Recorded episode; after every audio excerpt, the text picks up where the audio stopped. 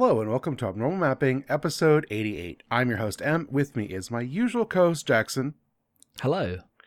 Uh, and we have a special guest uh, back on the podcast uh, after being on uh, a couple months ago, is uh, Ashling. Hello. Hey. We're here to talk about video games. Uh, Jackson, Yes, let's start are. with you. What have you been playing?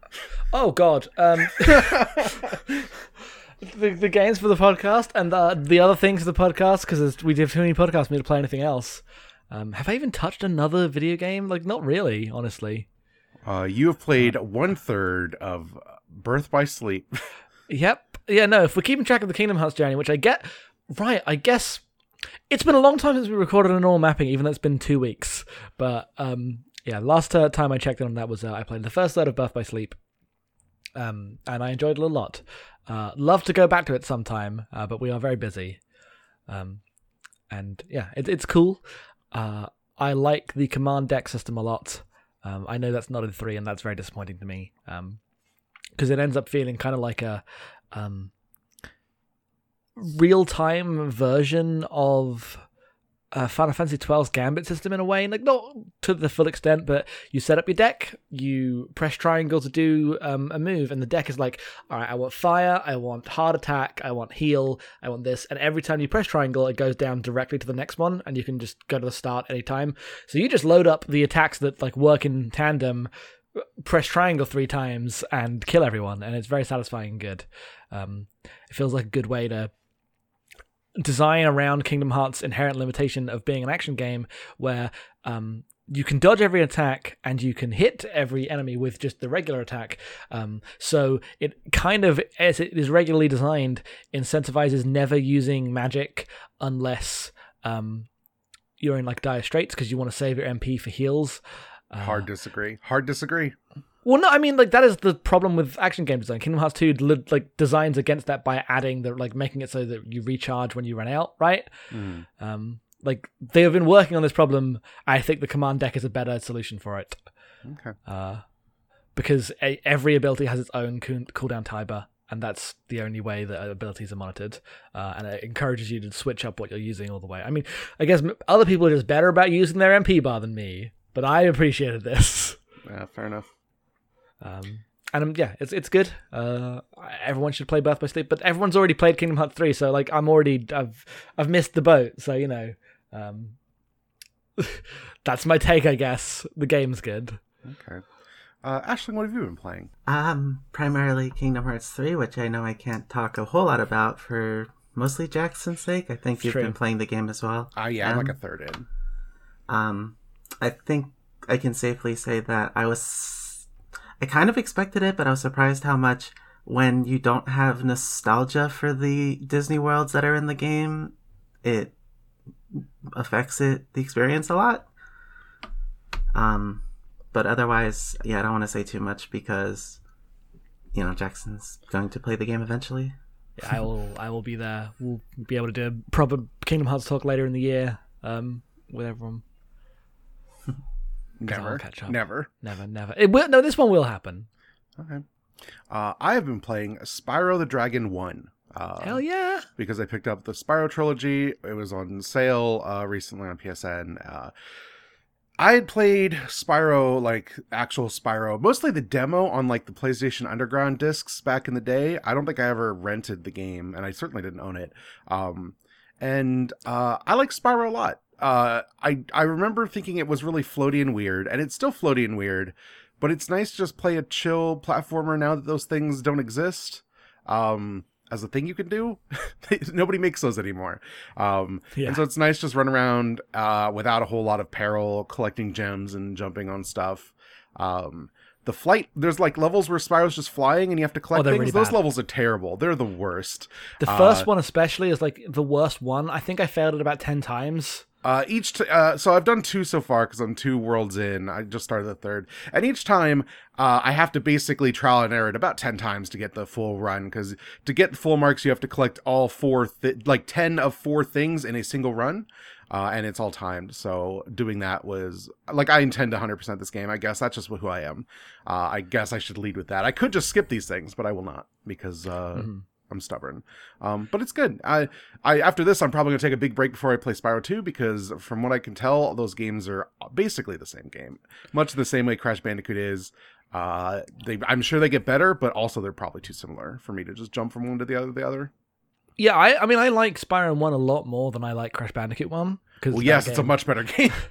Uh, so I'm actually really curious to because I I would like to go on to Spyro 2 at some point. I never quite finished my Spyro 1 run, but I got pretty close. So I'll finish that. and go to Ripto's Spyro 2. Rage is that two? Uh, one of them. That's definitely one of them. Okay. Uh, No, Spyro 3 Ripto's Rage, Spyro 2 Year of the Dragon. I would assume Think. that would go the other way around. I Oh, definitely played all these games at some point, but I'll, I'll, all I remember is like very vague things. Mhm. Um, I mean, I played a little bit on the PlayStation at my friend's house. Uh, I remember really liking flying, and that remains true. Gliding is fun. It- Put I, gliding I in actually, games. I actually don't good. like the glide. You don't like the glide? I don't like the glide. I think the ways in which you have to like make sure you're absolutely at the pinnacle of your jump and the game designs around it is a little too stringent. Uh, I w- I just wish he had like a clamber when you got close to like a geometry. If you're just Oh, yeah. underneath it, um, he like climbed Absolutely. up. Uh, Um, it, it's true. Like anytime the game makes that very necessary, it's frustrating. But the other way it goes, which is the time where you feel like you're cheating the game by gliding onto a platform you shouldn't get to, even though they probably did design it for that. oh, they always Uh, do. They always do, but it gets that feeling feeling across. Right, I bet I could get to that if I glide, and you do, and it feels good. I, I like that kind of level design.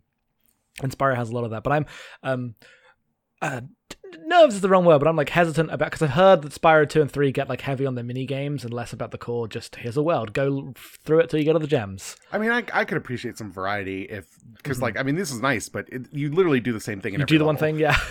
Sometimes you do a terrible flight level. I do really like how the remake looks. I think it adds a lot of charm uh, to Yes. the worlds. Uh, they have a very like almost like clay model look to them often. Um, Mhm.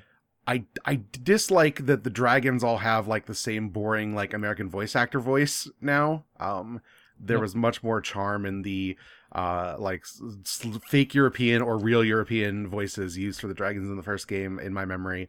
And I did look up some video and yeah, they, they were better than these ones. Though the dragons do all have like a personality. Like they all have one of them is painting, one of them is making bread, one of them has like an axe. Like they all have their character trait class in the village kind of nature to them, which they did not originally have, which I appreciate. The, the designs are really cool in this game. Yeah. Um, it's a good remake. The They, they don't is- try to make Spyro like cool. He is just a very overeager child, and I appreciate that because 90 Spyro is definitely trying to be cool. The choice of them to just keep the same like lines and not Yes. try to rewrite any of the dialogue to make it feel more natural was very good because they do all this effort and then the dialogue is just Spyro remember to jump over your, the power lines It's and good. Spyro goes It's uh-huh good. um yep uh, good game Uh, all right. With that update out of the way, I guess we can move on to our game club this month.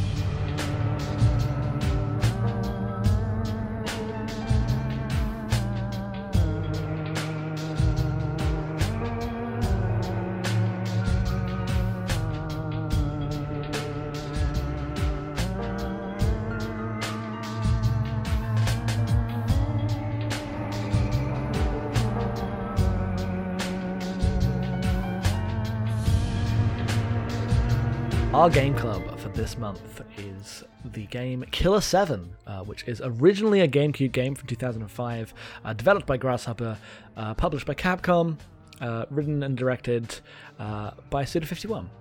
Uh, it is the game that, like, I, I don't know if it's actually the first one of his to come over here, but it is the first one to come over here that definitely like did um, cult numbers and kind of put him on the map.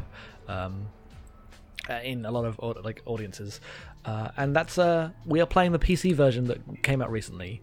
Um, uh, at least uh, me and Emma, I think Ashling uh, played the old GameCube one rather than buy it again. because Yeah, they are they are identical. I own the GameCube and the PlayStation 2 one because I bought the PlayStation 2 one first, and it turns out that was a terrible port.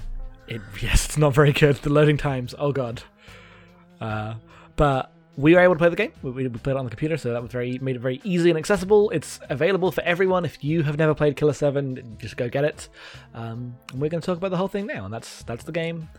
Killer Seven uh, is a Resident Evil like game in which you go uh, and use keys to open doors. Uh, there are various rooms, the environments like double back on each other, they have a lot of uh, backtracking. Uh, you find things, uh, like you find items that are used in puzzles to allow you to progress through the environment. Just as with Resident Evil, um, there is like obstacles and enemies you have to fight along the way. Unlike the survival horror zombies, these are the Heaven Smile. Um, which are invisible monsters that uh, you have to dispatch um, by, while walking around uh, the environment. And the way you do that is uh, you press the left trigger whenever you hear a laugh um, to scan the environment to make them visible. And then you go into first person mode and you shoot them in their weak spot. Uh, you play as the Killer 7, which is six people uh, at any given time. Um, Seven people. And- Seven people. no, seven people at any given time. Um, it's six people. It's six people in normal gameplay, or it's eight people around the edges. Yeah, but you can play as Garcian pretty regularly as long as someone. I guess you could play as Garcian, but there's six people in the menu, and I was like, "Hang on, what's going on here?" Uh, but yes, you play uh, as the Killer Seven, which are a band of assassins, and the the gameplay. We'll get into like the story in a minute, but the gameplay function is you switch between various characters that all have slightly different abilities uh, and properties, uh, and you can use them in different ways to progress through the environment and make it through the story. That is the mechanical, like uh, bare bones description of what the video game is. Uh, just to give some context to that. So, uh, before we get into the story, uh, Ashley, why did you pick this game? Goichi Suda is a developer that I find really fascinating, um, even though a lot of his games are pretty like they're hit or miss for me actually. Um, but he he has a lot of obviously uh, his own style in his games, and all of his games are pretty different. Um, but this was his first big hit, and I think even he still considers it to be his best game. Uh, so it- you know it, it's a classic and it's probably a game that most people who listen to a podcast like this have already played but if not you know it might introduce some new people to the game Uh, I, I would say it's definitely a game that people know about, but not everyone had a GameCube at a time. Uh, so I think with the Steam version, more people will go back and actually play it. yeah um at the time that this that i first played this game i got the playstation 2 game and that port was so bad that i just went out and bought the gamecube game. But then i still kind of bounced off of it. Um i don't know if it was uh, a function of like the weird gameplay like the whole rail shooter kind of feel it has or if i just couldn't appreciate um, the themes that it was trying to get across at the time. I don't know if I even appreciate those themes now, but um, it, it, it's it's kind of a weird experience, and um, I thought it would be an interesting game to talk about. So there we go. Yeah, cool. Um, yeah, um, I mean, I had a good time playing it. Uh, before we get into like what we all uh, thought about the game, uh, and do you want to do like your best job at like a broad story summary? Okay, so it is a slightly fictionalized version of the present day. Uh, everyone took all the nukes in the world and fired them up into the atmosphere and blew them all up, uh, and created an era of peace. But it seems like a kind of totalitarian, like shadow global government led by the U.S. peace. uh, and thus people seem very uneasy with everything. Uh, and there is a new uh set of like like a new terrorist group called the Heaven Smile, which they introduce to you as like actual terrorists, but they are monsters. They're invisible monsters. So that asks some questions. Uh, it is like a virus that infects humans and turns them into invisible monsters. Um, and the main thrust of the like geopolitics of the game is a push and pull between like aspects of the Japanese government uh, and how they interface with America. Uh, because there's a new like militarized party in Japan that wants to break away uh, from the United States. Uh, and then there's the version that's like buddy buddy with the United States, uh, and the U.S. just uh, is like, well, we should just uh, maybe snuff them all out instead of uh, instead of dealing with any of this. And to do that, to d- interface with these politics, they have hired the Killer Seven, which is a to also eradicate the Heaven Smiles. Uh, Killer Seven is seven, eight infinite people who are one person. Uh, the way people think, the way you were presented Heaven Smiles is Harman Smith, who is an old like pre like uh like Protestant preacher in a wheelchair with a giant gun, who can it is said can turn into seven other people. uh, who is like the blaxploitation character Garcian Smith, who's like the cleaner. Um, there's Dan Smith, who is just anime man. Uh, there He is is anime man. Uh, there's Kaede Smith, who is the lady. Uh, she is barefoot and has like a bloodstained dress. Uh, there's Kevin Smith, who is like a sunglass wearing uh, albino stealth man. Uh, It's still funny. It's the- still funny the- every time. the philosophical backflips. opposite of real life Kevin Smith. there are no jorts on this man. Uh, Can I there's, mod jorts into Kevin Smith's model? Killer Seven. There is Coyote Smith, who is Puerto Rican and like the thief character. Uh, he can jump really high and unlock stuff. Uh, there's Con Smith, who runs really fast and shoots really fast and is just like the kid. And then there's the Luchador Masked Smith, who has grenade launchers and can uh, move heavy objects. That's his whole deal. Uh, you pick who characters you play as, whatever, as you go through the world, and interface with the strange missions you were sent on and the increasing political unrest as Japan and the U.S. almost go to war. Bad stuff happens to Japan in this game. yes. Um, I, you know, I'm just going to segue in. I played this game probably around the time it came out. Uh, I was looking for GameCube games. I only had a GameCube. This was when I was in college. I had very little money for games, and this game went on discount very rapidly because it was not very popular. Uh, there was a time where you could get this game for uh, ten dollars at a Target, no problem. Um, I miss video games. yeah. Uh, and so I played this game because I'd played every GameCube game I owned at that time. Uh, and it was the first like weird game I think I'd ever played, really. Mhm. Um, because you know there weren't indie games, and I had a GameCube. Like there's there was stuff that was quirky, but this game embraces like a deep, weird, like aesthetic mishmash that I had never seen before, and I was very entranced with it, despite the fact I didn't like shooter like shooting games, and I genuinely still think the game is kind of unsettling to play. Uh, the Heaven Smiles freak me out; they continue to freak me out.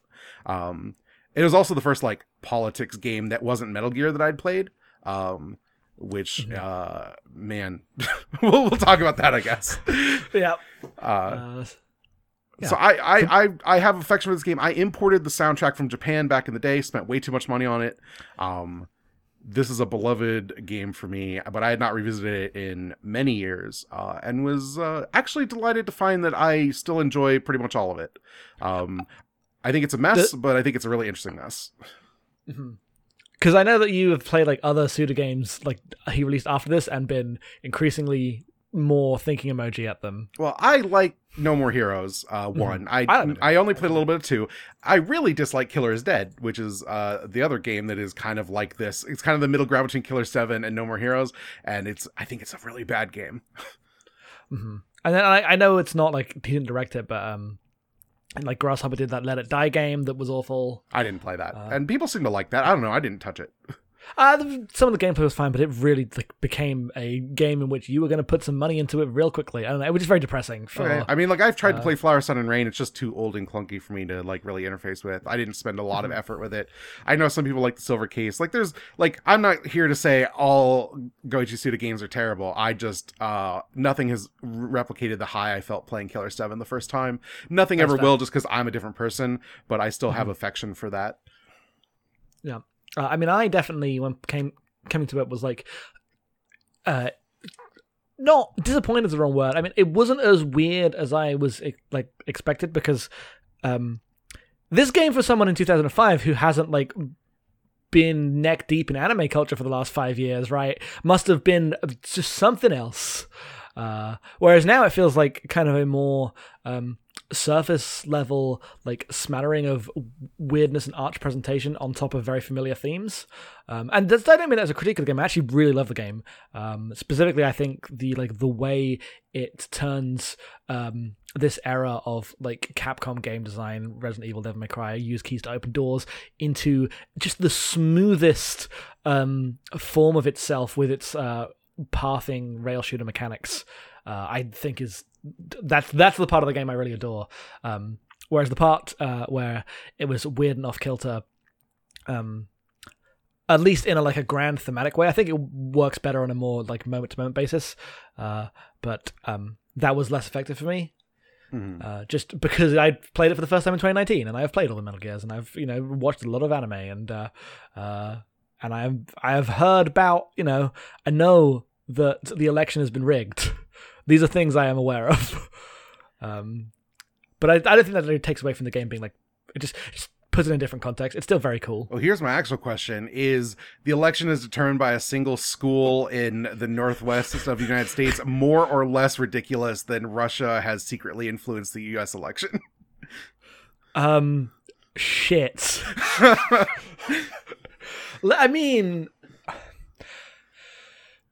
as okay, As a British person, please give me your read on this situation. as portrayed in the game. So, if you strip out the parts of the game to do with multiple personality and a luchador wrestler that carries grenade launchers and an assassin child from the past and the future uh, and God, um, the premise of a school that lives in the right district uh, being a front for um, uh, like for people to uh, choose who is the next um, you know leader of America uh, is more believable than the idea that someone went if we're gonna change the world with posts.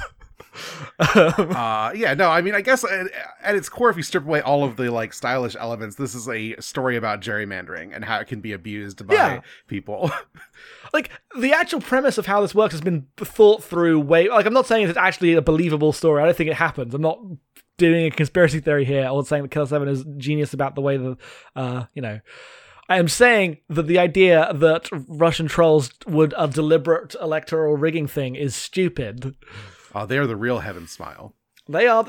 God, was not prepared for to go off in this. T- Just the other day, you were saying that podcasts should try to be evergreen. Unfortunately we will be living in the hellscape of relitigating 2016 for many years to come It's 2019. We're making some 2016 jokes because they have never gone away. yeah um Yeah.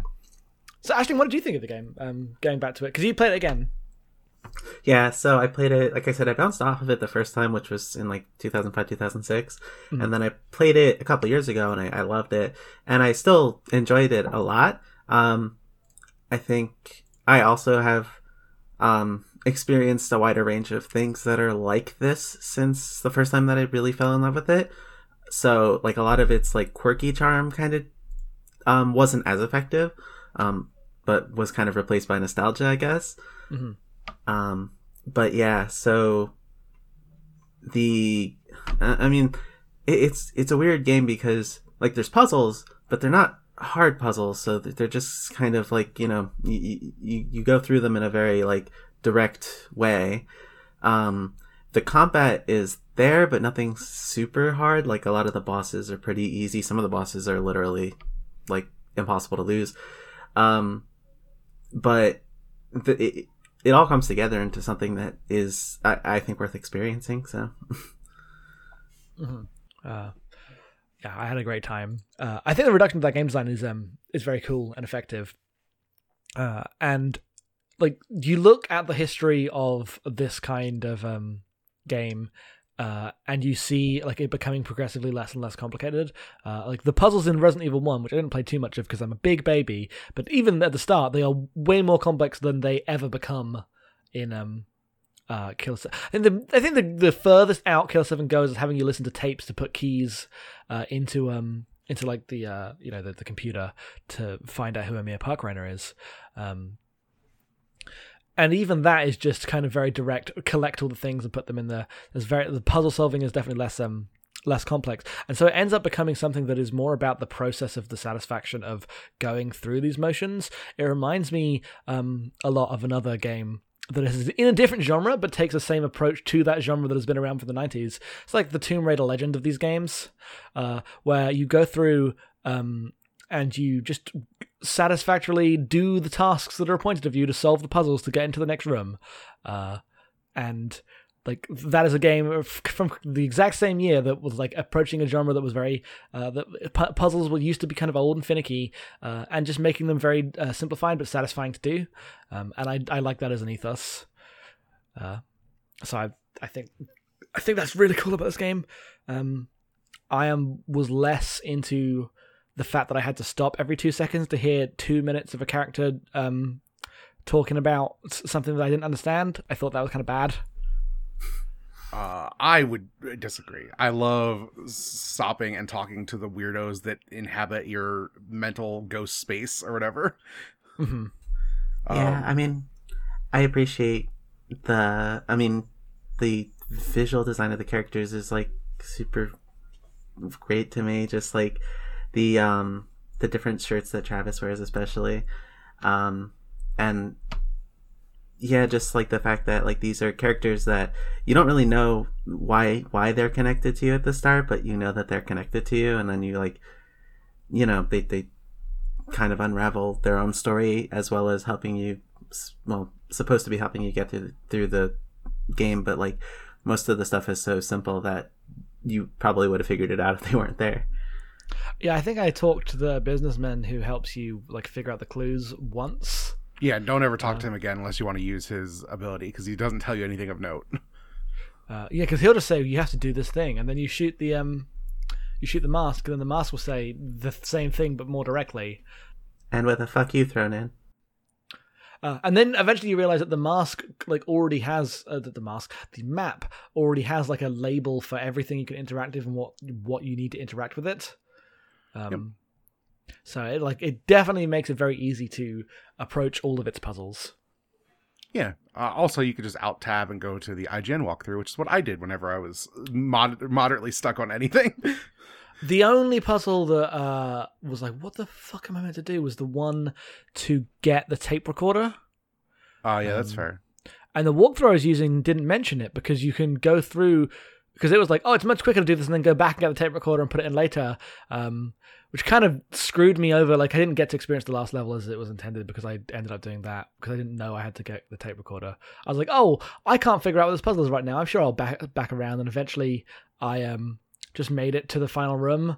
I didn't. I still didn't have the tape recorder or know how to open the second vault, and I had to go back and do all that with no enemies around, so it felt kind of empty. Um, and I got all the tapes in. I'd already got all the tapes. So I just listened to them all in one go and put them in, put the clues in.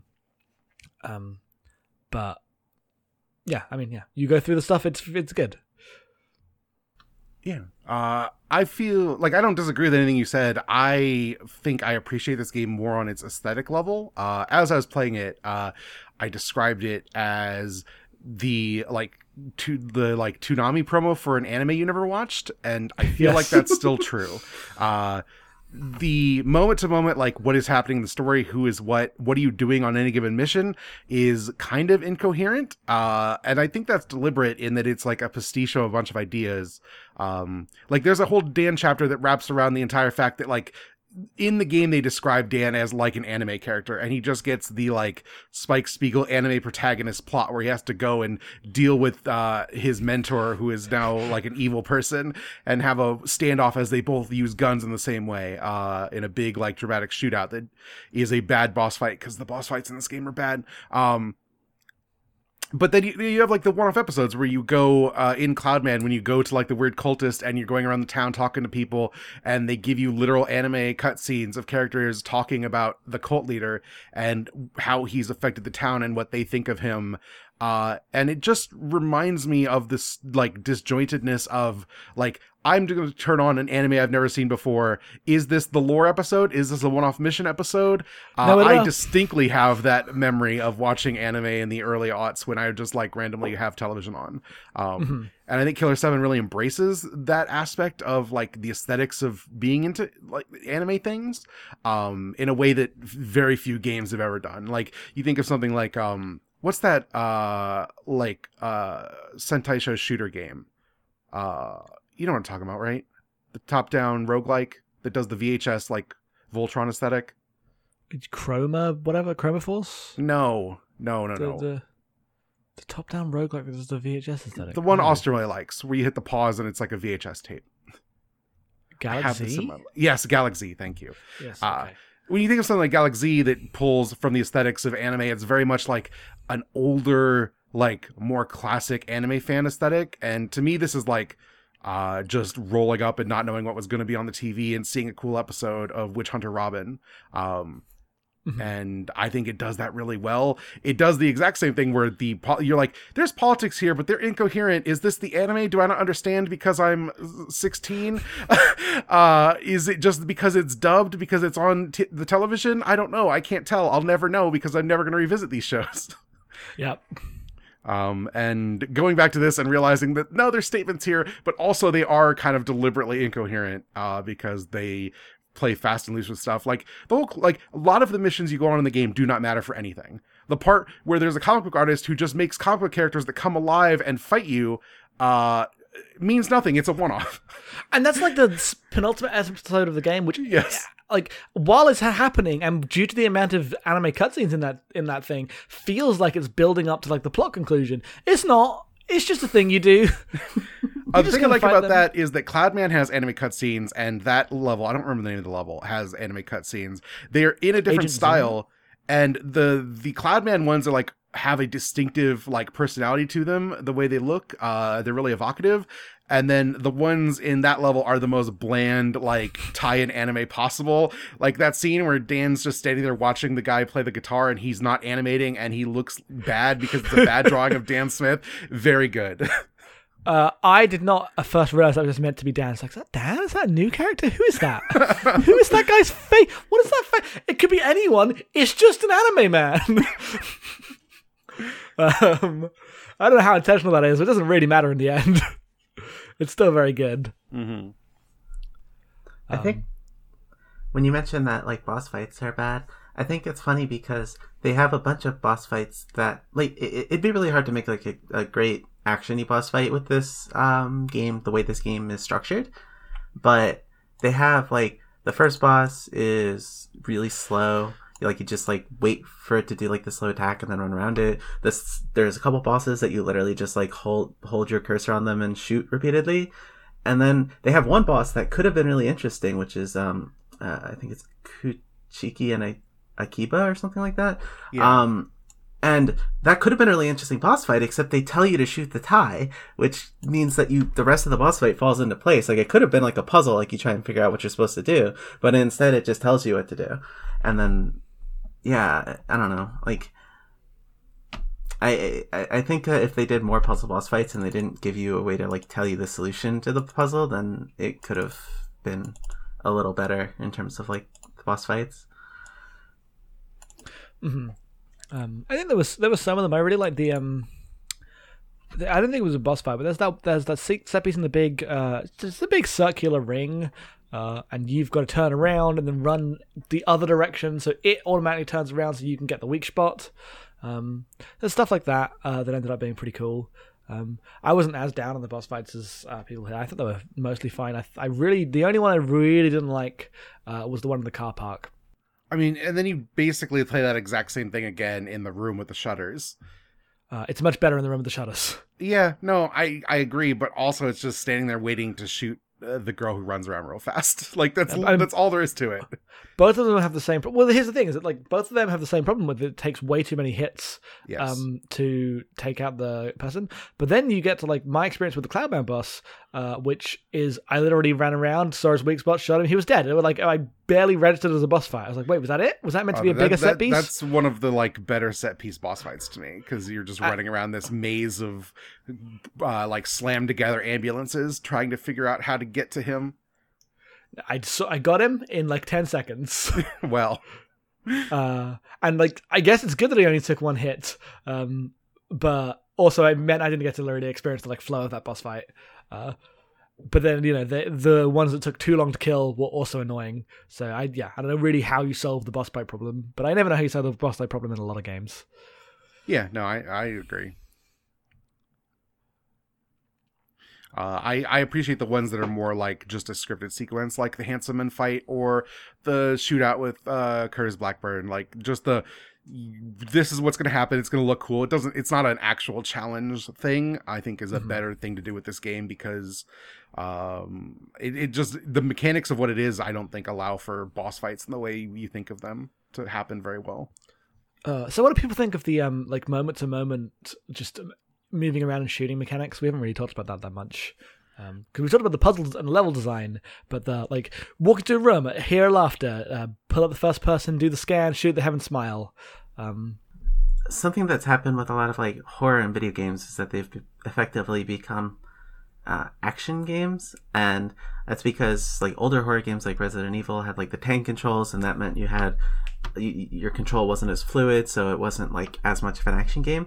I think this game manages to evoke some of that, where like you you enter a room and you hear a laugh or like you're running down a hallway and you hear a laugh and you have to like go into first person and scan and maybe like the thing was around a corner or is behind you you don't know necessarily where it's coming from until you manage to look the right way and scan it um so like and and it could be running at you that whole time for all you know and that that can that can evoke kind of that same uh like horror feel of like m- maybe it's not ideal that the horror comes from the fact that you don't have like great control of your character, but it ends up uh, doing that in my opinion, which is kind of cool. um, I ended up feeling like it because I, I don't like horror games uh, as a rule. I'm a big baby. I don't like to be scared. Um, but I had I was completely fine with um because I like wasn't even didn't even register on the scale. Uh, but I did feel unsettled. I thought it was a very good way of like communicating the ideas of like what horror is without any of the like horror parts if that makes sense. Like i get unsettled when i hear the laughter. I like scramble and panic to find the weak spot as i uh, as i hear them coming. Um i have to like awkwardly mess with the controls and turn around like press the b button turn around press the a button to run if i need like a little bit more space uh sometimes like changing between your personas. Um like all of that stuff adds up to this uh really good not it's like it it is fundamentally not a survival horror game. Um but it does communicate a lot of the mood of the moment to moment of those kind of encounters uh, without making it actually like capital S scary. Um, because it's the aesthetic is just too cool and chill Mhm. uh, for that to ever really overpower anything. Even think the enemies are super colorful. I think the first level is like uh, also the most it ever leans into its horror aesthetics. Like the start of the game is a little bit more unsettling than the rest of it. Uh, but all in all, I, I was very fine with that, and I I was like, ah, this is this is a horror game for people like me, I guess. I think that's interesting because I feel about the exact same amount of tension I do playing Killer Seven as I do playing something like Resident Evil. no, Killer Seven didn't have anything jump out at you. It, jump scares are not the problem. It's going into a room, hearing the noise that means that something around the corner is about to shuffle at me, and then having to deal with that. That is the thing that is scary. A jump scare is startling uh, sometimes, and then eventually becomes like dumb. But that's not what horror is. Oh yeah, uh, but um, I don't know. I just feel like it was because of I because of the way that the like tank controls work. I don't have to like do the thing where you inch around a, um, a corner and try to s- avoid seeing what's going to be like jump out at you. Um, I felt pretty comfortable most of the time when like I if I was going to do a scan, I felt safe. Uh, It doesn't really spawn enemies right on top of you. It doesn't really spawn enemies behind. There was a couple times it spawned enemies behind you that were like effective because of how little it does it. Mhm. Um, uh, so there were moments that like ratcheted up the tension and that stuff, but you know, I, I don't know. It felt easier to me than Resident Evil One. Resident Evil One's a much scarier game. I can't tell you why. It just just was my truth. Yeah, no, that's fair. I just don't have that experience. Like I finished every chapter Killer 7 feeling very wrung out and played this game in like pretty short like hour 90 minute bursts because otherwise I was just too frazzled. Um, Uh, I think this explains our different feelings on the um the like NPC dialogue. mhm. Because I wanted this to be like a game where you just get into a sense of flow and put a key in a door, uh, and then do the next. And I didn't want to keep being interrupted for that.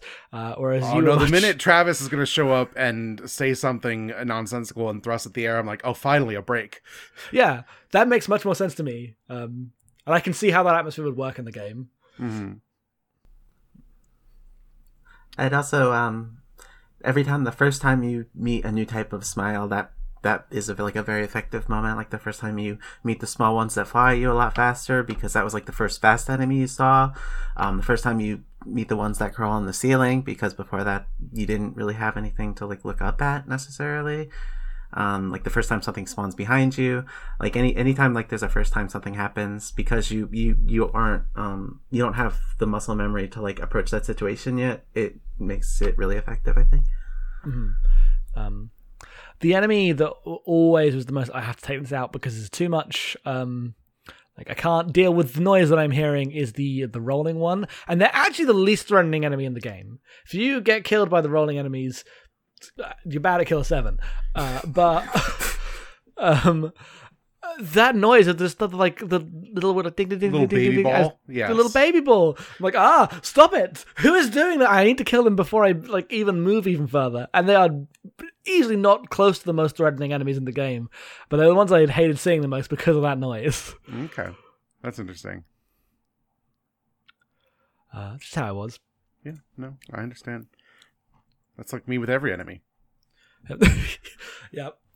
Um, I want to talk a little bit about the uh, story towards the end of the game. Sure. What Uh, part? Uh, yeah. So, uh, do we want to summarize it? People, we haven't really been super summarizing things. We've been kind of I, just okay, I'll do it. I'll do it as quickly as possible because the game spends a lot of time like suggesting and walking around ideas, right? yeah, and we're not going to talk about the like stuff in Hand of Killer Seven, which just as the game presents it. Yes. So the U.S. Uh, is upset about the relations and basically fires a bunch of missiles at Japan, supposedly destroying it. That's how it's played or whatever. Uh, like most of Japan is gone. However, a lot of the like militant party of Japan rallied around a leader in the United States, and there's millions of them living in the U.S. Uh, which is a problem because they've discovered that they can go to the school that because the demographics are set up, the people who live in the area where they vote at this school are always the people who end up deciding the way the election goes. And they're like, they're going to have 10 million Japanese people go and vote in this election and choose the president. And then where will the US be? Um, and this also happens to be the school that trains assassins in like the 50s. Same school. Same school. Yes. Um, and so this was like a front uh, to help train super assassins and also determines who the president is. And in the school, they trained a young boy named Emir Parkreiner, um, who uh, is a mystery. But you'd been getting, uh, you'd been getting like carrier pigeon letters throughout the game of someone writing to Emir to give them information uh, about the Killer Seven. And you're like, oh, someone's t- talking about us. Uh, and you eventually learn that they were not talking about you. They were talking about the original Killer Seven, which were assassins that lived 50 years ago. There were just seven people. Um, and at some point, Emir Parkreiner killed them all uh, in the hotel that you visit twice or whatever. Um, and then, like, had a mental break and shot himself. Yep. Uh, and in doing so, him and all the people he killed were absorbed into Har- Harman Smith, who is the only real person, but also might be like a mystical being that transcends time. Uh, Mhm. They imply that he is like a god that exists in like a yin yang state with like a Asian god. Like Garcian Smith is like the Western religion, and his villain is Kun Lan, who is like Eastern religion, and they are constantly fighting a battle for the souls of all mankind, or whatever. Uh, but also, there's like an Earth avatar that is an old man who can manifest all the dead, and did that with Garcian and the rest of the Killer Seven, or with Emir, who is now Garcian, and the rest of the Killer Seven, who all seem to keep their names. I don't know. Uh, but uh, and they are all exist uh, as his agents on Earth in this weird time. Uh, and then you can decide whether or not the U.S. blows up the last bastion of Japan or not. hmm Um, so from that, there's a lot. There's a lot of stuff. there. There's like multiple Yes. levels. Um, the most interesting and the best level to me was the lowest one, which is all the Emir Garcian stuff and that twist. Uh, the way it's executed is frankly like stunning in how underplayed it is for this game that is so wacky. Uh, the what happens is you go through the hotel one time. Uh, and you find a bunch of magic bullets, and that's just normal. You just find the bullets in this place. You find yeah, the bullets in every you gotta solve the level, you have to find the bullets to unlock the boss door. Yeah, and you find the bullets, you unlock the boss door, everything is normal and fine. You're like, oh, I'm out of the hotel, never coming back there again. Uh, then you eventually you go back to the hotel, and you there's no enemies. You Yeah, the thing, through the thing with that, the thing that I think is worth noting is that in the rest of the game, the bullets are almost always behind puzzles, uh, or like big enemy rooms. And in the in the hotel, there are enemies, but every time you go to get a bullet, they're just in an empty hotel room where there's nothing Yes. You, uh, s- occasionally there's like um, a ghost there. there. Yeah, that You have a, like a little unrelated conversation to, uh, but you just go find. Uh, find the bullets. Like there's one with like a toaster in a bathtub, and you're like, man, something happened here. And it, because the game kind of trains you to like bounce off everything, you're like, well, I guess I won't think any further about that. Um, and then you come back uh, and you find out that all the magic bullets that you um, uh, recovered in the first game, uh, the first time through this level, uh, were the times that Emir Parkreiner killed the original Killer 7.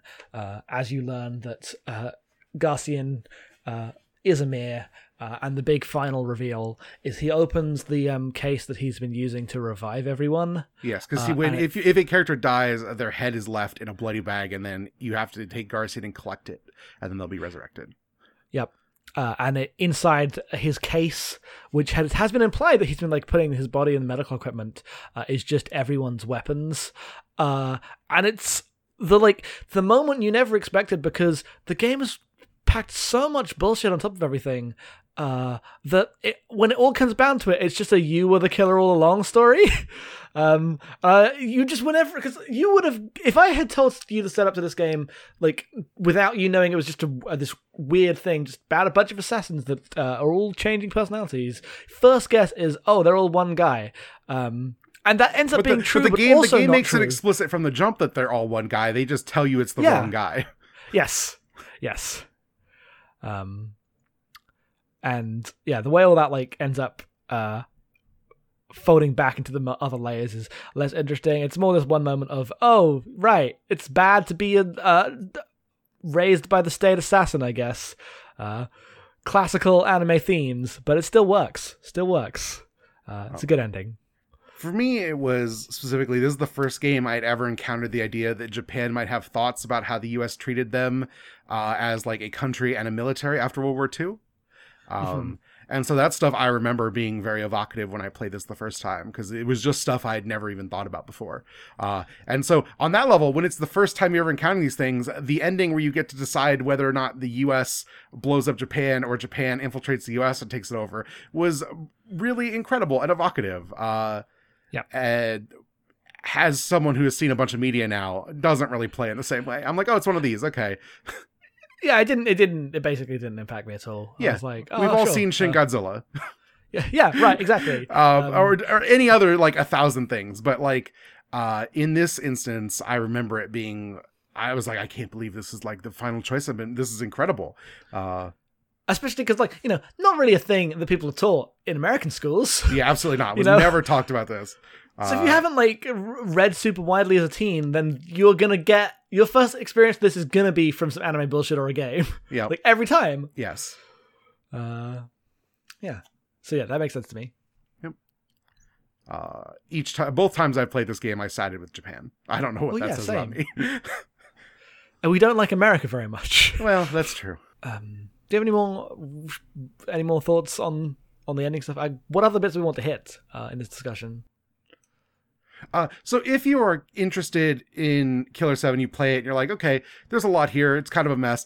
Uh, I would invite you to go look at the like lore book that was released after Killer 7 came out, uh, which is called Hand in Killer 7, right? yes uh, there is Uh, a file on GameFAQs that is the whole thing Yes. Uh, and it will explode out the lore of the game in directions that are both interesting and terrible, as such things are wont to do. Uh, there's a lot of stuff there, and a lot of it is like things that are just not in the game that are expanded out upon conjecture wise. Uh, I remember poring over it uh, back in the day. I didn't even look at it this time. I, I was going to, and then I started, and I was like, you know what? I don't actually want to talk about any of this. I don't want to be this person. I just want to enjoy the game for what it is. Yeah, I Uh, was also like considering it, but then was like, I would rather, I would actively rather not do this so I can think about the game on its own merits. Yep. Uh, if you if because this didn't exist when I played the game originally, but there are uh, there's a YouTube videos of someone breaking down the book page by page and talking about what's on there because then you get to see all the cool art because it's also a very cool art book of all the characters and stuff. Mhm. The GameFAQs uh, page is in ASCII, as they all are. Yes. Uh, there, yes, uh, it's interesting because it builds up all this lore and none of it matters. Like, uh, Gar, uh, Harman Smith versus uh, Kun Lan, like it opens the game and then ends the game with like a hundred years later in Shanghai. This is happening again, where the beginning of the game is the end of the game, but in a radically different context. And you're like, I, yeah, I get it. The war never ends. Uh, war is hell, and it continues because it's just in on. It's just the gods of war fighting forever. Um, and all that stuff is like kind of service level and shallow, and I've seen it a dozen times, but I still really like the like panache with which this game goes and pulls all of that off. Uh, it should not cohere as well as it does, but because everything is in abstraction layers and one of the most stylish games uh, still that I've ever played, uh, it's great. I just the moment to moment, I'm like, I'm enjoying this. It's not maybe not particularly deep, but it rarely looks as good being presented to me. Yeah, like the fact that it's not deep is fine because it actually ne- like all these ideas are present in the game and they're intentional, but it never talks about them in the way that um you know other games that people are like this is a you know cool japanese game that's about things like talk about that. No one's monologuing about this stuff. Uh they'll like uh, be some like references in someone's dialogue but mostly you'll walk into a room and start playing russian roulette with a guy who's like i'm gonna teach you the secret to hitting on every woman. And you're like what? Okay sure. And then garcian is super cool as he doesn't even hesitate. Every time he plays russian roulette just pulls the trigger and it clicks every time uh, and so it leans into the like moment to moment being just scenes that are cool. Uh, so it ends up being fine that the the game isn't deep with what it's saying because it ends up not saying it that much. It's more just look at the stuff. Uh, look at how cool this is. Um, my favorite screen in the game comes really early on. Uh, which is one of my favorite screens in any video game. I know M knows what it is. Um, it's uh, down by the um uh the laundry room in the first area uh there is a staircase going up and the uh, the staircase has two levels and in the middle level uh there is a save room and as you go up the staircase uh, the first bit is just a staircase rendered in a Killer 7 style, but at the last bit, they don't even render the staircase. It's just a flat grey texture. You see your character ascend, and then it fades to the like room select overlay as you get up to the top. It's incredible. Yeah, it's really good. Uh, the things this game does with like spaces, um, excellent, fantastic. Uh, I feel like we've been talking a lot. Actually, do you have any uh, any any takes you want to add? I think it's great that you can't beat the first level until you flush a toilet. That's true. You do have to flush the toilet. Just uh, turn on the aircon as well. Uh, You don't have to turn on the air conditioner. Uh, that's only that that clears the flames if you light the candles in the wrong Oh order. right, yes, Oh, yeah. okay. I, I thought you had to turn. trying to work out what I did wrong. I guess I did turn on the candles in the wrong order the first time. Um, Uh, yeah, I did too, uh, because for some reason I just didn't look and see the numbers underneath the candles. Oh yeah, uh, I had those, ran into the candles before I got the explanation. hmm those numbers aren't there. I think even if you get the clue, those numbers aren't there on Deadly. And then um, I found out they were there on Normal, and it's it's kind of funny that like the they the games care so little about you actually solving its puzzles as opposed to going through the motions that it can literally just put those numbers there. Yep. Uh, so the thing with Deadly that is the main difference, um, I because if you played it on Deadly, then, Mhm. uh, so do they not have? Do the enemies not have weak spots, or do they just not reveal the weak spots? Um, the enemies. Because I know they don't have the glowing like things, but if there's still a spot you can kill an enemy in one hit. I definitely had enemies that blew up into blood, so I think you just are supposed to like try where you know the weak spots can be, and Okay, because that would make the game so much more hectic and take forever. Because um, I definitely got into a rhythm once I had like figured out how the game worked that I could just uh, walk into a room, scan, immediately uh, kill someone, hit that, hit that, um, hit that weak spot, get the blood. Uh, every level, I got more blood than was needed for all the upgrades. Uh, like I would always end with a thousand blood that would never go anywhere because of how the upgrades are limited per level. yeah, I mean, they they limit the amount of blood that you can use for upgrades because there's a few points in the game where you can literally farm enemies infinitely. But like in the levels where you just are killing enemies normally and you hit that that um, limit, it feels really bad to me at least. Oh yeah, it feels really bad to me as well. Um, I think it was a bad uh, choice in how they limit upgrade progression. I think there are so many better ways to do that uh, because it ends up disincentivizing you from playing with um, characters you haven't already leveled up. I'm trying to remember. I think weak spots are visible on Deadly. I think it's only in Killer Eight that they're invisible. I've played it on Is it both only in. Killer Eight? Yeah, Okay. I'm pretty sure. Yeah. Okay, I thought that I swore it said that there's no weak spots in Deadly uh, on the title sequence, but that could have been Killer 8 and I'm getting confused. Yeah, I don't want to sound really silly in the final podcast if I said that there were no weak spots in there. Um, well, there is at least one mode where there are no weak spots. I was just curious how that worked. Yeah, in Killer 8, um, in addition to getting young Harman Smith um, and getting one shot by basically every enemy, um, the critical spots are invisible and there's no map legend. Uh, I think Deadly, the only difference is that you get fewer hints for the puzzles and stuff. And the enemies take a few more shots, but it's not nearly as, as drastic as Killer 8. Um, the, I don't understand why you would like that. That is uninteresting difficulty wise. I don't know why you'd want to be one shot by everyone. I mean, Dante must die. People like that style of game, right? Yeah, I, People like that style of game, but like I don't know, it's the same thing as European Extreme Metal Gear. Like, the, it is integral to Killer Seven to have a thing explode on you and then be like, ah shit, all my health, I gotta run. I mean, you Um, can't play Killer 8 until you've beaten the game. So it's just Yeah. there for people who want to play more of the game, right?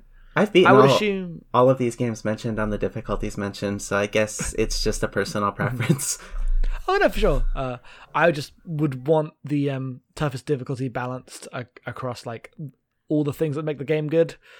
Uh, but you know, But some me. people want to play hard games. yeah, that's fine. That's I fine. played on normal. Every time I've ever played this game, it's been on normal. Yep. Um, I will. If I ever go back, I will also play it on normal. I don't see myself increasing it. Uh, I'm already stressed enough just by playing Killer 7. So. The main difference is that while I personally like difficult games, I am totally I totally understand why other people would want to play it on easier difficulties. And I hate when there's people who like have, have like the oh you never beat Bayonetta on Infinite Climax. Are you even like a real gamer? Like that's Uh, the worst. well, yeah, those people are bad. Um, they'd be Bayonet- they'd be Bayonetta elitists. Bayonetta would kick your ass. Bayonetta literally has a mode to allow you to play the game with like one button. Just play the game. Bayonetta wants everyone to enjoy uh, Bayonetta. Uh, is that everything we have? Does anyone have any final thoughts? Uh, oh, not really. I just think we should mention uh, one of the moments we never we never shouted out the time the building falls over, Oh, right. which is one of the coolest things to ever happen in a video game. I just see- wanted to get that on, see, so you go so you go through Cloudman. I'm just gonna explain. You go through Cloudman, and everyone's talking about this guy who showed up and created this giant like corporate like self help cult thing. Um, that has recently taken a bent into terrorism. Um, and so you're like, oh, this is like a company town now, and it's all corrupt. And I'm gonna go in. I'm gonna storm the giant skyscraper, and I'm gonna fight this guy and tear down his whole empire. And you go through the main door of the giant skyscraper, and on the other side, it's just like a like old timey Hollywood facade, like in a cartoon. It's like a 300 foot tall piece of cardboard held up by struts that falls over as soon as you go through the door. Uh, and the guy is just in a trailer slightly down the way. Yeah, it's literally the uh, Monty Python the Holy Grail joke, um, and it's fucking good. It's very Ah. good. It's it's so funny because it's, it's it's not like I mean this will be obviously if you've played the game or seen the game, but if you haven't, it's not like the building is a cardboard cutout in the le- like when you walked up to it before, it was a thing that looked like a building, and then you go into the next room and then it falls over. It's not like it was always a cardboard cutout um, in the like just in the level in the, the model of it you see originally. Yeah. Uh, the way it pulls the rug out from under you is very good. Uh, it's also very 15 year old genius. Um, it would have blown my mind because if if you if everyone thinks you're super powerful, then it's the same thing. You don't need to do any of the things. And, and every teenager goes, "Man, this is genius." Uh, It's pretty good. I- I, still like I it. appreciate- so. no, I, that wasn't an insult. That is like I appreciate Killer Seven's, um, you know, dumb guy genius. Someone needs to be doing it. Yeah. On some level, I'd rather have it uh, than Kojima actually trying to say something with uh, the man with the skull for a face. I don't even know what you're talking about. So, uh, Ashley, He's any final skull for a thoughts? I'm just trying to work out in my brain whether I think um, Goichi Suda or Hideo Kojima is the better um, wacky Japanese auteur, as much as I hate that concept. I mean, it's a bad concept. Um, it ends up harming anyone who gets that title. Uh, you just look at the weird cultish like tweets around um, Uh, I've completely forgotten his name, but the near guy. What, why have I forgotten? Oh, I, I uh, Yoko Taro. Yokotaro, yeah, I do know his name. I've been bad with names recently. If you listen to Model Podcast, and this has happened in every one. Um, but yeah, like the way people get left like uh, lifted to this kind of can do no wrong level is um, just a bit embarrassing, especially when like this game has a lot of stuff in it that is bad, and I don't mean like um, you know, uh, Cloudman is a, a like black uh, hypersexual cult leader voiced by Cam Clarke Yeah. teaching everyone the way of uh, American, like the way American men are meant to be. Uh, there's a lot going on there that I don't even think the people making the game have really like considered how bad this is. Um, but luckily, it came out before Ideology, uh, so we just kind of could uh, ignore that at the time. But even going back to it, it's it's um you know, it's there. You don't ignore it. It is a thing that is real. Uh, calling Suda like "do no wrong genius" is it seems uh, short-sighted, but also saying that you know there's nothing. Or like writing him off because of some bad things also is bad. I don't know. He's a guy that makes games. There's a lot of guys that make games. I mean, I think Suda has leaned into weird, like Japanese and like anime auteurism more than Kojima has. I don't think I don't think Kojima thinks his games are especially weird most of the time. I think he's just trying to tell a story. It's got some like extreme elements because it's about things. Uh, I think Goichi Suda probably makes games that he thinks are like cool aesthetically, and that just leads to things that can be kind of weird. Like Shadows of the Damned is someone who knows what their brand is making a video game. Yes, I mean, like Kojima is in many ways um, like raging against his brand. He's trying to become the legitimate filmmaker at all times. Mhm. Uh, he put Kiefer Sutherland in the game, like he, you know, he wants to be the serious filmmaker hanging out with um, Guillermo del Toro. I mostly meant that as a joke. Like the, the the couple people that I usually hear held up to that title are like Swery, Yoko Taro, uh, Goichi, and and Hideo Kojima. And Mhm. I don't necessarily know that all of them actually live up to that concept or that they would want to, but it, when once Jackson mentioned the uh, mentioned Kojima, I just that's where my brain went. Was like, Little do they know, uh, the only good developer is Keita Takahashi. So I think that's going to be it. Unless that's anyone has any last thing to say, we're going to move on to emails. to emails.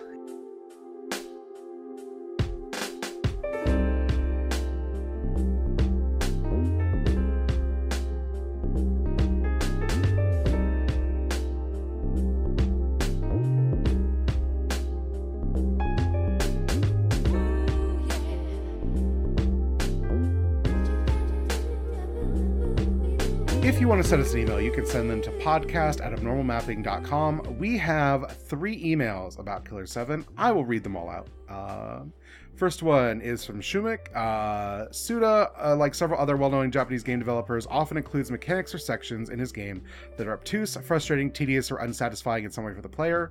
Uh, sometimes these sections of mechanics seem like deliberate attempts to elicit those feelings from the audience. Do you feel like these elements add to these games as a matter of theme or texture in some other way, or do they detract from the overall experience? Uh, I think we're all pretty positive on the stuff that's in Killer 7, right? Yeah, I can think of sections in his other games that would fit this description, but I just don't personally know that I can think of any from this game necessarily. Um, Yeah.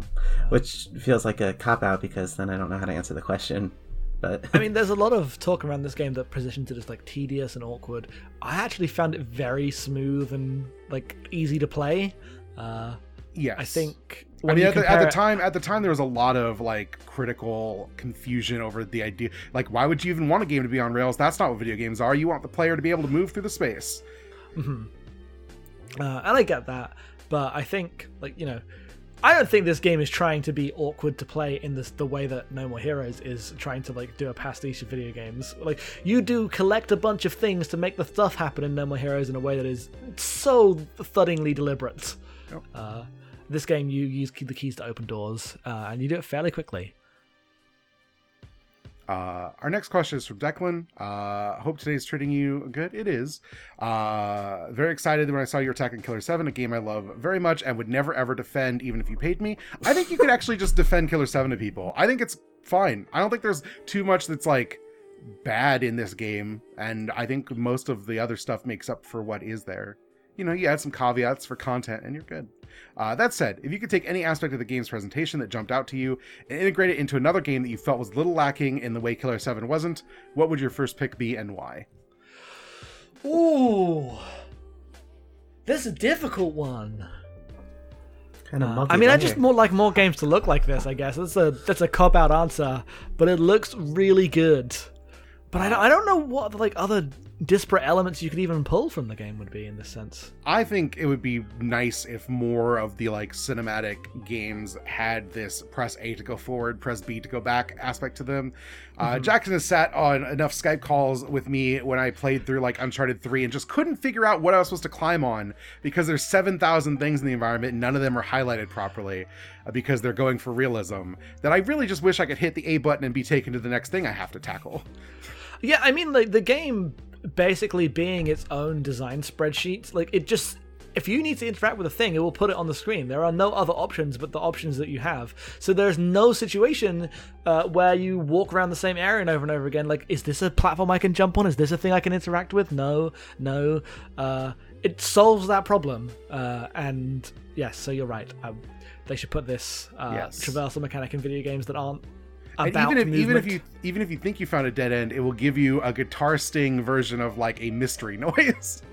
Yep. No, it. You know if you've if there's a thing that it like looks like a dead end, um, you will know if it's actually a dead end or if it's a weird interactable, uh, undiscerned area. Oh, I just realized this is like the perfect way to uh, combine the elegance of like 2D adventure games and the like better um like the better feeling of like spatial interaction with like 3D adventure games where like a, a space in a 3D adventure game feels a lot more alive and a lot more interesting, but like it's really bad when you have to try and find the one pixel in, in on the screen in that if you just you know the way that you move around in the space and interact with objects in killer 7 if you just had that in like a 3d adventure game i think that would be like really interesting Yep. I mean, the the the rare occasions uh, in Rest in Peace Telltale's games. Uh, where you had to actually directly control a character were always really awkward, and would just this would slot in perfectly to those. Yes. Uh, I'm thinking about the. Remember the time you had to walk up and down the train in the first Walking Dead for no reason over and over again Yep. to put all the things in? Uh, this would go very well with those games. Shame no one will make any of them again. there have to be a few telltale ex-employees that are trying to like you know I mean, they're trying to get paid and eat. yeah Like the industrial like scale of organization to make this happen. Like there'll be some Telltale style games, but that genre died overnight in a way that is profound. That because they were the company that did them. Uh, you know, I'd love to see that style return and make a resurgence somewhere else, but I am doubtful. Um, and then we have one last email from uh, Tron that includes a bunch of questions that I think we've answered through the podcast. So there's one that I we did not, uh, which is they watched some f- gameplay footage of this game because they had not played it and had a bunch of questions about it. And one of them was, "Does this feel like a road not taken for the shooter genre?" We've mostly talked about this game as a adventure game, but it is also as much a shooter as it is a puzzle solving game. Um, How does everyone feel about this as like a road that shooters could take? i'm actually really curious how did the um how did the shooting feel i i- did you either of you play with keyboard and mouse No, I No. had a controller. oh, okay. Because the, the shooting in this game was definitely made for a controller, um, and it has a certain element of imprecision plus aim assist that uh, I think is awkward but necessary for a shooter on consoles. Uh, but I think that if you had if you had this control scheme in or this you know this rails element but like you know in a, in a game where you actually got to aim with your mouse it might be a lot more better as a shooter as opposed to just a game that has shooting in it because that's how you interact with like certain parts of the world I mean, the one idea that Dead Space had, right, was in a, a kind of Kill Seven's idea. Uh, you don't shoot the head every time. You shoot the things in the different weak spots to to make uh, the like game happen. Um, uh, also, uh, Binary Domain had that. Binary Domain had that as well. Binary Domain was a little. Uh, it was more traditional shooter, so it wasn't the same. Like um, Oh, sure. the thing I associate with both of these games is that they are preci- like you do one shot. I mean, there is the like assault rifle options in Dead Space, and it's more actiony, uh, but I see these games as being about lining up the shots and taking them in a way that's very cool. Because that's how I like to play shooters. Like I prefer to have a shotgun or a pistol when I'm using it when I'm playing a shooter than I would a, like a regular assault rifle. Um, whereas I feel like they're never designed for that. Uh, this game is very much designed for like take your shots, uh, and because it's also designed around a controller, it's not like mouse and keyboard precision. So I like it a lot. Um, I don't necessarily think it like represents a full road not taken. I think this was a more common way of designing shooters in this era. Um, like, you know, like Resident Evil Four is not that far off from this. Um, Dead Rising brings in a lot of these ideas. Uh, Metal Gear Solid 3 is kind of the same game in a lot of ways. Uh, just instead of being uh, on rails, it's uh, you know it's a stealth game. Then you go into first person, you line up the shot, um, you shoot the radio or the head, and you know you move on. Um, so I, I do I, I really like this design of shooter, and I would have loved to see it more. Uh, I just think it got it died out for sad reasons. Uh, I mean, the thing I would say is I think this has more in common with like uh, light gun shooters than it does like shooters as we think of them. Um, Mhm. Those games, you're on rails and being moved through the space, and then enemies pop up like you know up uh, around crates and doors and go blah, and then you shoot them. Um, and in this, you stand when the shooting happens, you stand still, and then the enemies around the corners or come at you, like drop down from the sky. Uh, but the main mechanic is still like there is a limited time to shoot things that are going to hit your body and cause you damage, uh, and you are just kind of parsing the screen for targets in that moment. Um, and we did have like a light gun renaissance back when the Wii existed and move controllers or whatever, but all that stuff's been kind of shunted off to VR, and I think that's a shame because none of us are ever going to play those things. Um, nope.